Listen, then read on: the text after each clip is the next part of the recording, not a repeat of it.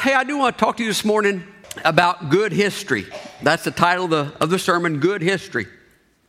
And uh, I've been mentioning for several weeks now that, uh, that I was going to do an apologetic uh, sermon.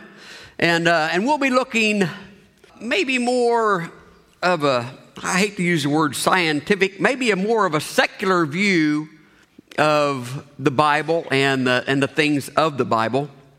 And if you've got your Bibles, go ahead and turn to Romans 3 and 4. Romans 3 and 4. And I hope you've got your Bibles.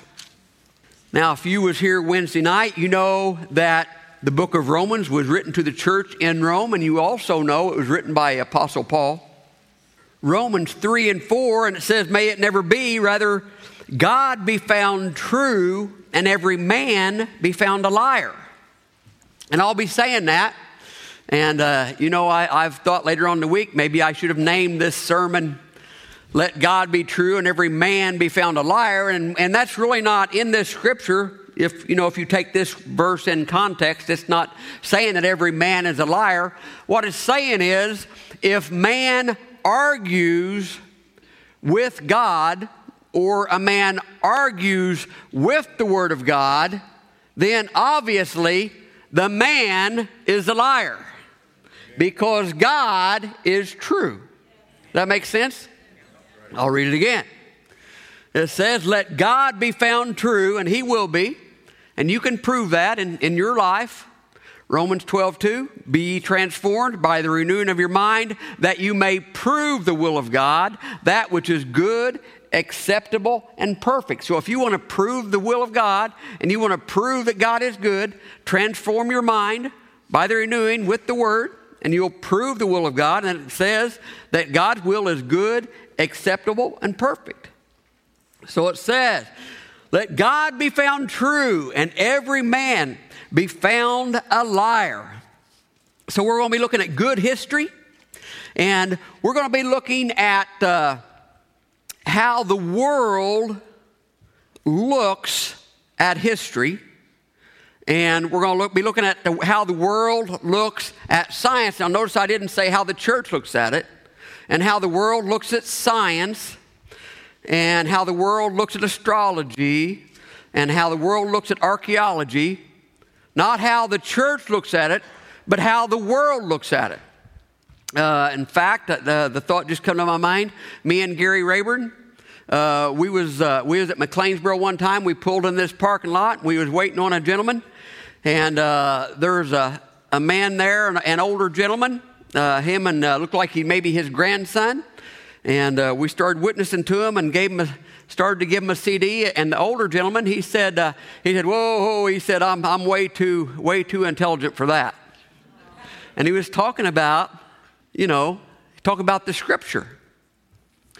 And uh, if you've witnessed very much at all, you, you will run across uh, deep thinkers, is what I, I would call them, deep thinkers. But the problem with most deep thinkers that have a problem with the Word of God and, and the history and the archaeology and the astronomy that the Bible proclaims, the problem with that is they have never studied it. And they know absolutely nothing about it.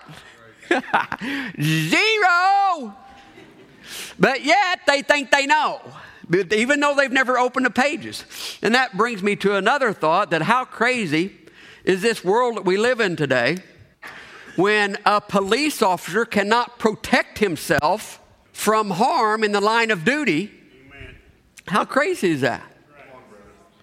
And how crazy is it when we live in a society where a teacher or a professor can bash the Bible and talk about the Bible and ridicule students that put their trust and faith in the Bible, even though that teacher has never read the Bible or studied the Bible. But on the other hand, you have a teacher that has read the Bible, studied the Bible, and knows all about the Bible. They can't say nothing. How crazy is that? If you don't know squat about it, you can talk all you want. But if you know something about it, you can't say nothing. How crazy is that? I'm tired of it. Are you uns? Huh? Amen.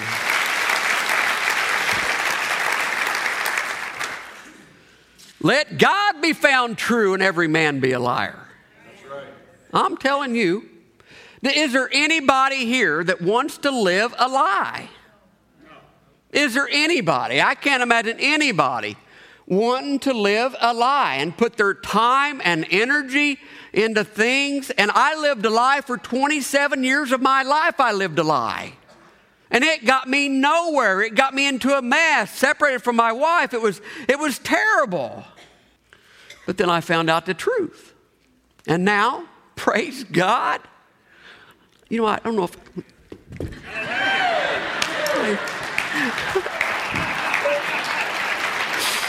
and now I'm living the truth. Amen. A lie is not good, a truth is better. All right. So, what we're going to look at this morning, what we're going to look at this morning is how the Bible is historically accurate, how it's scientifically accurate, how astrology confirms its accuracy, how the medical field, if the medical field would listen to the Bible, they countless lives would be alive if throughout history if they'd listen to the Bible. Prophetically, it's accurate. The only thing is, I'm not going to include the prophetic things today because it is so extensive, and I'm not going to include today. And I don't know if I'll include it next week or maybe later on sometime. But I will be uh, bringing those facts and, and preaching on that one time. And then also, the Bible is thematically correct.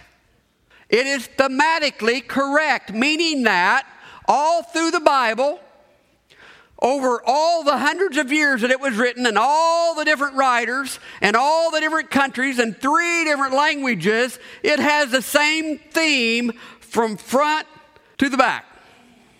The same theme. The same theme from front to the back. The Bible was written in over a span of 1600 years by 40 different authors. How crazy is that? Three different continents in three different languages, and yet the same theme is throughout the entire Bible. How can that be? Well, there's one writer of the Bible, and that's God. Men of God inspired by the Holy Spirit. So, the first thing, the first thing we're going to look at is the eyewitness test. And of course, in the courts today, the secular world, they put a lot of emphasis on an eyewitness. You know that an eyewitness can send you to jail? You know that? Well, guess how many eyewitnesses there was to Jesus after he was crucified on the cross and laid dead in a, in a tomb for three days and rose again on the third day? Guess how many eyewitnesses seen him? Over 500. And one witness, one eyewitness can put you in jail. And people have problems with 500? And that's just one. Now, see, now here's the thing I truly believe, okay, faith. The Bible wants us to live by faith. God's asked us to live by faith. Well, faith is not closing our eyes and blindly following God not knowing where you're going, that is not faith. That is stupidity. Okay? That's not good. How many of you want to see me close my eyes and then run back and forth here as many times as I can until I fall off? Who wants to see that? Johnny does. Lucas does. Melissa, do you have your hand up? You didn't. You're a sweet girl. Yes. But see, that's not faith at all. But see, sometimes the world considers that. They think, sometimes the world, the world thinks that if you believe the Bible and you're a Christian, that you take your mind out and you set it to the side and then say, okay, I believe. That's not true. That is, that is one of the great lies of the devil. What God wants us to do he wants to prove himself through the stars, through history, through eyewitnesses, through countless changed lives. He wants to prove himself to us that we will believe him and follow him. Amen. Amen. God don't care to prove himself to you. If, you're, if you doubt that there's a God, you just hang around here for a while and you'll believe for, after a while. So we're going to use the same methods. So I told you about the eyewitnesses that, that seen Jesus. Well, see, Moses was there when the Red Sea was parted and, and all those Egyptians passed on dry ground. He was there and he wrote it down. He wrote it and it's in the Bible. He was there and he wrote down those accounts. You can read about in Exodus 15. Eyewitness account of this is what happened. And he wrote it down. You know, the History Channel, they've got some channel, some shows that are good and some of them are just funny. Uh, they actually, a couple of years ago, they come out, they had a show and they had basically disproved uh, the parting of the Red Sea and, and all of that. And they said their theory was that in a certain time of year, under the right conditions, the Red Sea was only about knee high. Okay? So they said more than likely that's, you know, that's when it happened, that's when they went on and, and stuff. So they basically explained it away. And of course, but somebody figured out that this was actually a greater miracle than first thought. Because instead of just all the, the thousands of Egyptians crossing over the Red Sea, all of Pharaoh's men and all of Pharaoh's horses and all of his chariots drowned in knee deep water. so the History Channel actually confirmed it's a greater miracle than we all thought. Oh, you got to watch what you see on TV, I tell you. Oh, and that brings me to one more point if you don't care. This is a side note. Please, please, please do not get your news from Good Morning America. Oh my goodness. I cannot watch that show. Now, if you want to know about the puppies in the world and sea lions and stuff like that, that's fine. But don't go there to get serious news, please. Okay? Because it's not. Okay. So back to the eyewitness. See, Joshua was there. Joshua was there when the walls of Jericho fell down. And do you know what he done? He wrote it down. He wrote the events of that day. And he wrote it down. And guess what else? The events that Jesus, when Jesus walked the earth, all the events, Matthew, Mark, Luke, John, guess what they did? They wrote it down. Eyewitnesses, people that was there, people that seen that, and they they wrote them down. Another way that secular the secular world determines good history from bad history is by archaeologists by their findings.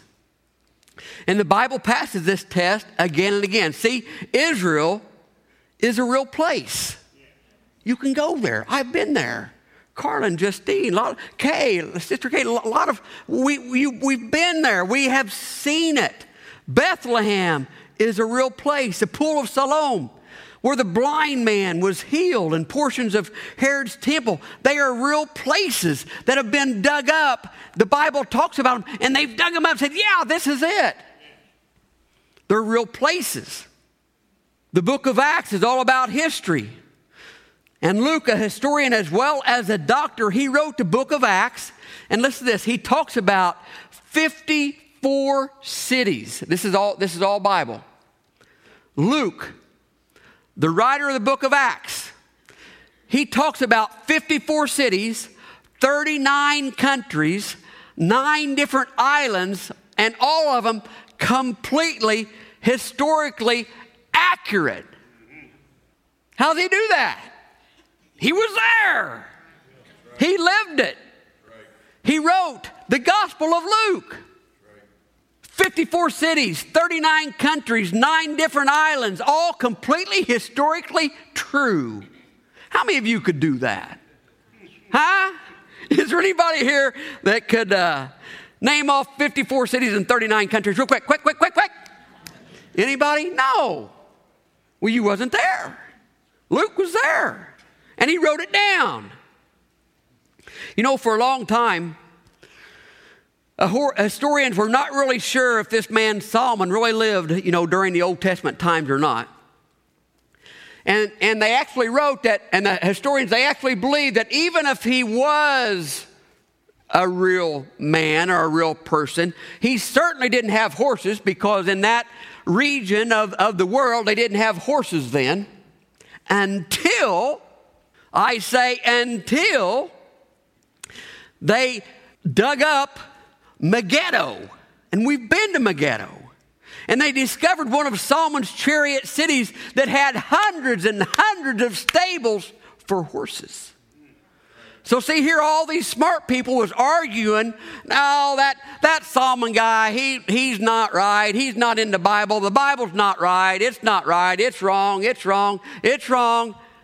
And guess who was right? The Bible was right. Let every man be a liar and let God be true. Amen. Once again, not every man's a liar, but if you're arguing with God, you're a liar. Amen. There's only one way, and that's His way.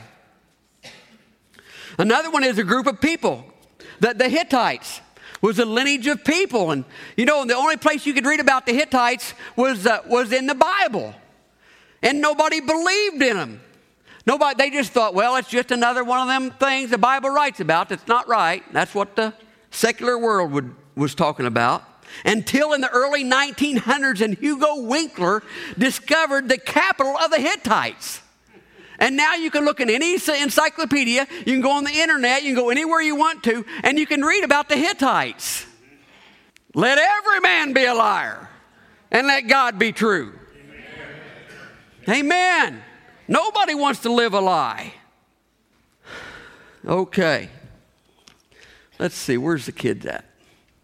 Not over there, that's for sure. The kids definitely aren't over there. All right. How many ones did you give me, Doc? Ten? Okay, kids. The first one that can tell me what this is. How about a dollar, Doc? I'm too tight for that. The 15 and under. The first one that can tell me what that is gets a dollar. A bag phone. You what? Oh, yeah, you're disqualified. I should slap you upside. Who was next? You want a dollar anyway? Uh, which, who wants? You want one? You want one? You want one? We're going to 10, boys. We're going to 10. oh, there is? No, that, that one's mine there. That was There you go. You're a good man, Doc. You're a good man. okay, this here Okay, now we're talking about science. this used to be cutting edge right here. Okay? This was cutting edge. Me and Elaine was talking about this this morning. She used to have one. Uh, now the thing of was that in the six, 60s? No. No, you said it in the 90s. But anyway, now, for you young people, you just won't know this, but this was a bag phone. The thing about a bag phone is you really couldn't talk to nobody because the signals were terrible and there wasn't any towers nowhere. So, like the worst cell phone service you can think about today, that's what a bag phone was. But at one time, scientifically speaking, this was cutting edge. You know, I remember, uh, oh, years ago, uh, my buddy Bear, he had this great big computer. Uh, I'll tell you, this computer was as big as my desk in my office, wasn't it, Bear? It was a monster. The only thing is, we couldn't, we, we didn't know it, we couldn't make it do nothing. I mean, we couldn't make it do anything. But now you get a little old cell phone, and my point is, at one time, that big old desk of a computer, that was cutting edge. You know, one of the most useless things there is is a science book that's 20 years old. Absolutely. I'm sure, you know, they're, they're completely obsolete. But the Bible's not obsolete. Absolutely. You would think that as much as things change in the world, that there would be some inaccuracies in the Bible, wouldn't you? you? I mean, you would think so. For one, you know, for hundreds of years, science said that the earth was flat, right? I mean, they, they said that the earth was, was flat for hundreds of years. But you don't find that in the Bible. It, it, they don't say the world is flat. And actually, in Isaiah 40 22, it says God is enthroned above the sphere of the earth. God said centuries ago, thousands of years ago, that the earth is round. What about, uh, what about Columbus and Galileo? You know, here's, here's what I think sometimes they, they want to teach you in school. They want to teach you that Columbus and Galileo, they knew, they thought the world was flat. Everybody did. They thought the world was flat. So they just, they're going to make a run for it, okay? They're just going to, what is it, cowabunga? Is that what they say? You just, cowabunga! And, and run off the side of the, side of the earth. I don't know. That, they done cowabunga 20 years ago. I don't know what they do now. what do they do now when you run and do something stupid? So here they are running cowabunga, you know, going a mile and a half on this boat. Mile and a half an hour, you know. But you know what led Columbus? His faith. Was anybody taught that in school? Let me read you from Columbus's own writings. Let me read this to you. Now listen to this. It was the Lord who put this into my mind. I could feel his hand upon me. That would it be possible to sail from here to the Indies? All who heard about my project rejected it with laughter and ridiculed me. This is Columbus writing this. There is no question that the inspiration was from the Holy Spirit because He comforted me with rays of marvelous inspiration from the Holy Scripture. Man. And you guys thought he was a daredevil. You thought he was a crazy idiot. No, he was a man of faith, is what he was. They ridiculed him and laughed at him. Let every man be a liar and God be true. I love that. You know, for also, actually, for thousands of years, I started to say hundreds, but actually thousands of years, you know, they believed that something held up the earth, right? I mean, something held up the earth. Any, any Greek people here? What, what? And if you was, and it kind of depend on your philosophy of that was where you know where you was born and raised at, and what philosophy that that you was taught under. And the Greek culture, now some of you should know this, they believed that the earth was held up by Atlas. And this was common belief. It was taught in their schools. You know, it was taught on a, on a regular basis. But you know, even though some of the Bible is written in Greek, it don't talk about Atlas nowhere in the Bible. And you would think some of those things would be in there. They're not in there. You would think they would. See, back in that day, that was common science. Everybody knew. How's the, how's the, how's the world suspended? Well, Atlas is holding it up. That was just common stuff. If you had a test, how's the world held up? You, you write down Atlas. Now, here's one for you. The Hindus believed that the earth sat on the back of a giant elephant.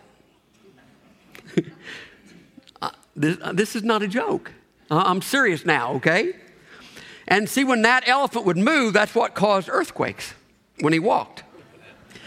I guess he didn't move very often, I guess, did he? Okay, well, so that begs the question what did the elephant stand on? Because you, you know. So the elephant, and this is what they taught, this is what was, this was the science of the day. So the elephant stood on the back of a giant sea turtle, and the giant sea turtle stood on the back of a giant sea serpent who swam through the cosmic sea. And if you was raised in that culture and you had a test and you they ask you what does the earth, what holds the earth up, you would have to list that because that's what they was taught, but that's not in the Bible. And even with uh, with Moses, of course, you just know that he was adopted by Pharaoh's daughter. And he wrote the first five books of the Bible. He wrote those. Now, now what the Egyptians wrote, and they were so good at so many things, uh, astronomy, and they built the pyramids and architectural stuff. They were so good at all of that stuff. But here's what the Egyptians taught. The Egyptians taught that the world was held up by five pillars. And Moses, he attended the, the finest schools they had because now, after his adoption, he was Pharaoh's grandson. And he attended the finest schools they had. But you know what? Moses never once mentions about the earth being held up by five pillars. Not once. And you'd think that'd be in there. Why isn't it in there? Because it's not true. In fact, the oldest literature known to man. Does anybody know what it is? Job. The book of Job, the oldest literature known by man. Listen what it says in Job 26 7. God stretches the sky over an empty space and hangs the earth on nothing. And here's about the way it's going to work this earth is going to hang here on nothing until God says otherwise. Amen. Amen. See, we can trust the Bible. We, here, here, here's, I like this one. I'm almost done. Stay with me just for another moment. I love this one. For hundreds of years, they thought that there was, now they didn't guess, this was thought. This was, this was science years and years and years ago, that there was 1,022 stars. And they thought that for, for a long, long time until one day they thought, oh, nope, we missed four. There's really 1,026. and then, and you know, we all know we was out riding the other night and we was looking at the Big Dipper and we never could find this Little Dipper and we knew there was a lot more stars than that. But you know what? God spoke through Jeremiah. In Jeremiah 33 22, he says, The number of the stars are infinite. And, you and just every, I don't know, every 15 or 20 years, you know, the uh, astrologers, they find another galaxy. And every time I hear that, it's just like, well, just keep looking because you're not going to find them all. See, God knows. Let God be true and every man be a liar. Well, I've got a lot more to share with you, but I'm out of time. I'm, I'm going to share one more with you. How many of you know anything about the bubonic plague? Bubonic plague swept through Europe, killed roughly 25% of all population. It could have been completely eliminated if they'd only read the Bible. Bubonic plague, what happened was they, uh, there, was a, there was an outbreak, and sick people would sit beside and sleep beside and eat beside well people and on and on and on. They didn't know anything about quarantine or anything like that. And 25%, just imagine if, if we split this room and 25% was gone, except it's across the whole continent of Europe. Just imagine that. The havoc that that would reap. Would reap. But you know what? God led Moses to write in Leviticus 13 4 and it says, put an infection person in quarantine for seven days. See, the, Moses wrote this long before they knew anything about germs, before they knew anything about medicine, but God knew. If you'll just take that person out there for seven days, and it goes on, if we read that a little bit farther, he would say, and then bring them back, and if they're still sick, put them back out there for another seven days. I've told you all that to tell you this that God is who he says he is. We can trust him. Just like Columbus trusted God. Why? Because he got a leading from the Holy Spirit and he got inspiration from the Word of God. Man, that's a sermon right there, isn't it?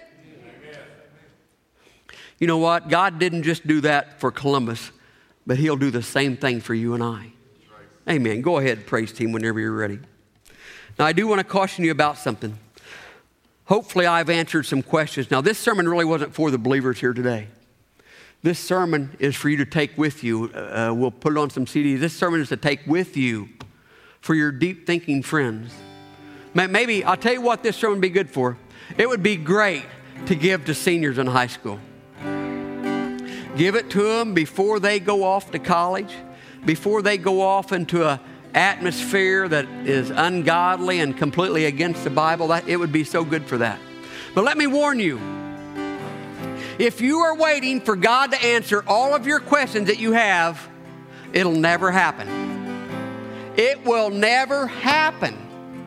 And let me tell you why. If you had every question that you have answered about God, it would not require faith. I mean, it'd be, it would take no faith to follow God if you had absolutely zero questions. If you ever come to God, if you never have, or and if you ever will, you will have questions because sometimes Faith has questions. Amen. Amen. Stand up with me, please. It is our prayer that you have been blessed as you've listened to this message. If you would like to become a partner with this ministry, please contact us here at Orchardville Church. You can visit our website at orchardvillechurch.com or you can contact us by phone at area code 618 835 2677.